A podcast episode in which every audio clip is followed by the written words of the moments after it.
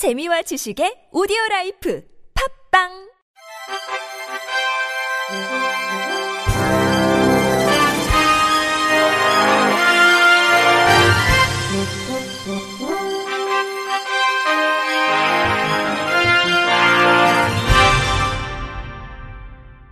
청취자 여러분 안녕하십니까? 8월 2일 월요일 KBRC 뉴스입니다.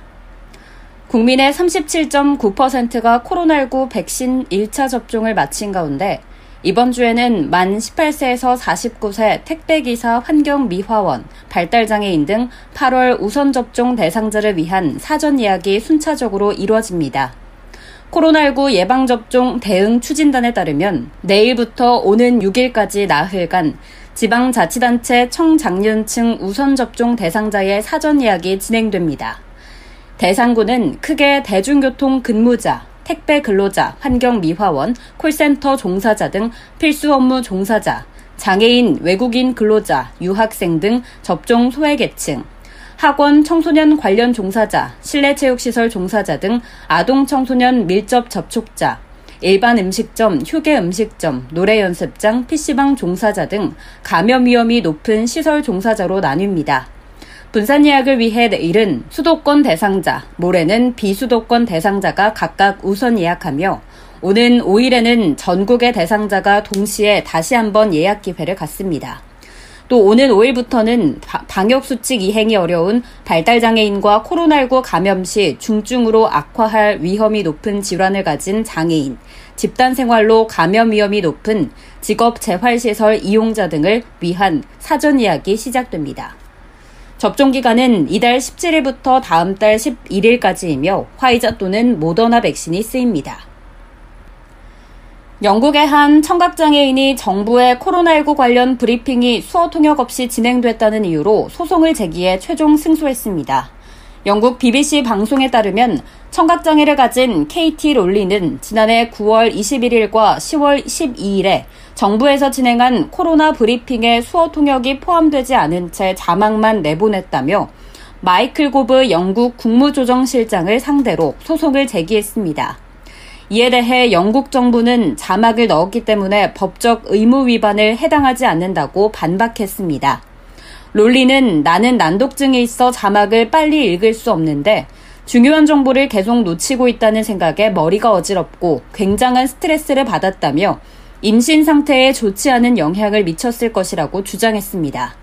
BBC는 청각장애인의 평균 독서 연령은 9세이고 영어를 모국어로 사용하지 않는 경우도 있어 자막만으로 충분한 정보가 제공됐다고 보기 어렵다고 설명했습니다. 재판부는 수어 통역을 생략한 채 브리핑을 한 것은 청각장애인의 정보 접근 기회를 박탈하고 소외시킨 것이라고 판결했습니다.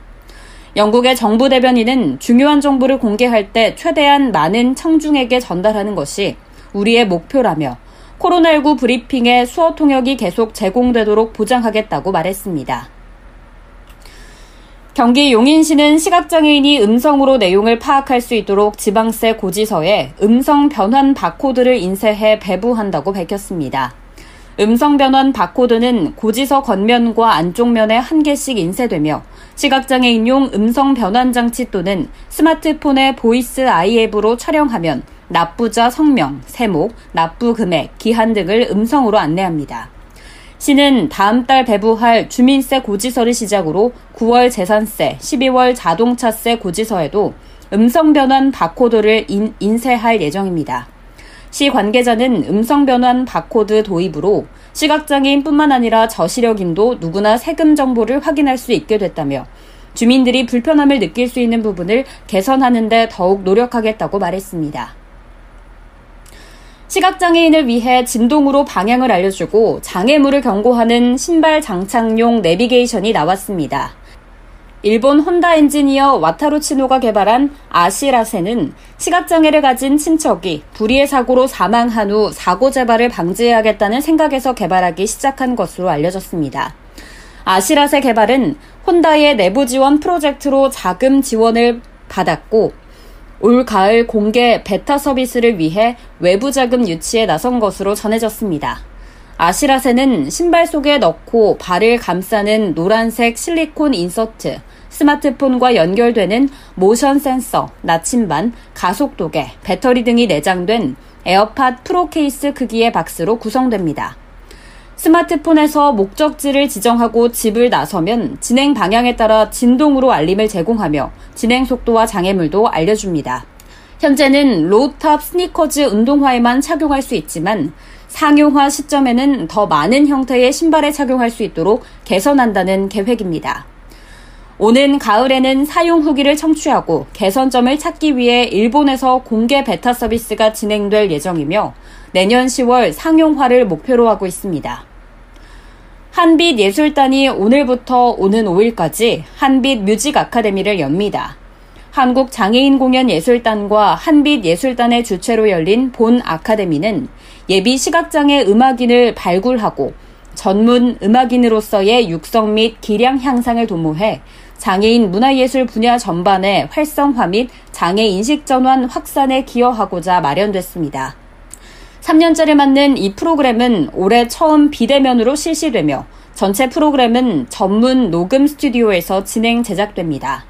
본 아카데미의 마스터 클래스는 국내 정상급 교수진의 1대1 코칭을 통해 전문 연주자를 꿈꾸는 예비 시각장애 음악인의 직접적인 기량 향상을 목적으로 바이올리니스트 양고운 경희대 교수와 김성혜 국민대 교수, 비올리스트 윤진원 경희대 교수, 첼리스트 우지연 국민대 교수, 콘트라베이시스트 서범수 원주시향 수석이 교수진으로 참여합니다.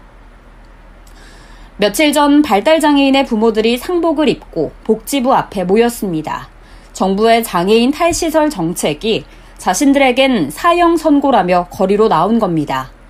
장애인이 집단 생활을 하며 정해진 시간에 먹고 자야 하는 시설에서 나와서 사회 안에서 자유롭게 살아가도록 하자는 정책을 발달장애 자녀를 둔 부모들이 이토록 필사적으로 반대하는 이유는 무엇일까요?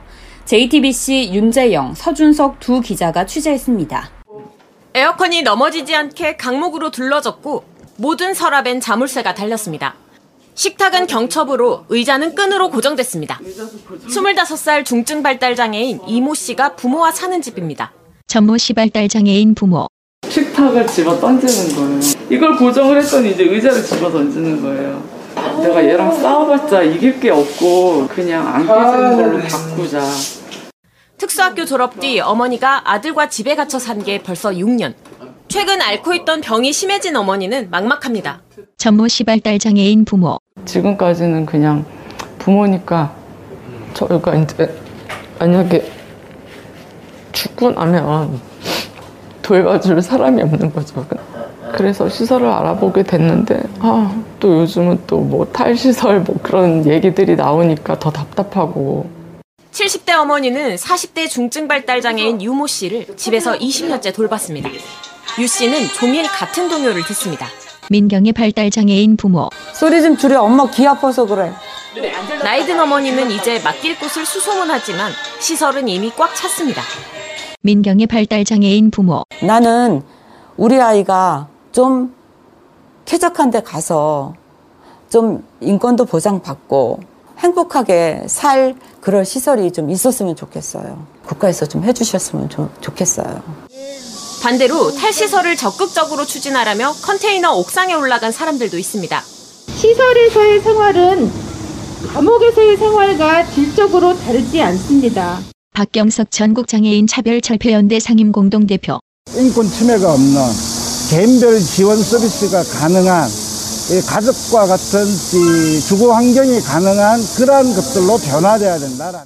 탈시설 정책은 장애인이 시설 밖에서도 안전하게 살 수 있는 체계를 만들어 장애인이 점차 시설을 나와 살게 하는 방향입니다. 많은 선진국이 채택했고 한국에도 인권위와 유엔이 권고한 방향입니다.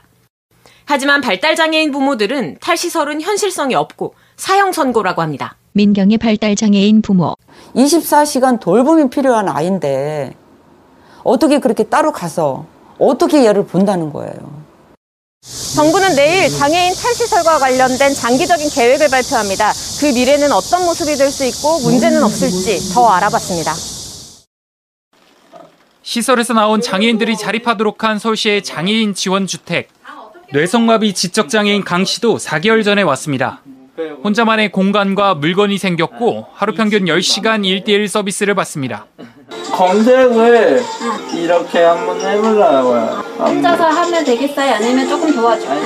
한번 해보려고요. 민선화 장애인 지원 주택센터장 의사소통이 전혀 안 되시는 분들 계시거든요. 근데 여기 와서는 개인별 인력이 거의 24시간 풀로 다 붙어 있으니까 무슨 말인지 알게 될 정도로 그렇게 조금 좋아지시는 분들도 계시거든요. 하지만 한계도 느낍니다. 민선화 장애인 지원 주택센터장 정말 한시라도 눈을 떼지 못한 서- 사람들 같은 경우에는 너무 동, 고립되는 삶을 산다며 주택에서의 삶이 뭐 더 행복할 수 있다. 뭐 그거에 대해서는 저는 물음표가 있긴 하거든요. 인력과 예산, 지역사회 인프라도 아직 불충분합니다. 정부도 이를 알고 있다고 합니다.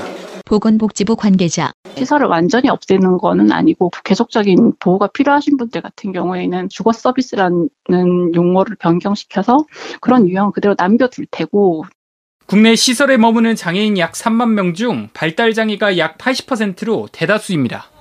지난해 3월과 6월, 올해 2월과 5월에도 중증 발달 장애인과 그 보호자가 스스로 목숨을 끊었습니다. 김연아 전국장애인 거주시설 부모회 공동대표 살려고 맡긴 거죠. 같이 살 수가 없으니까.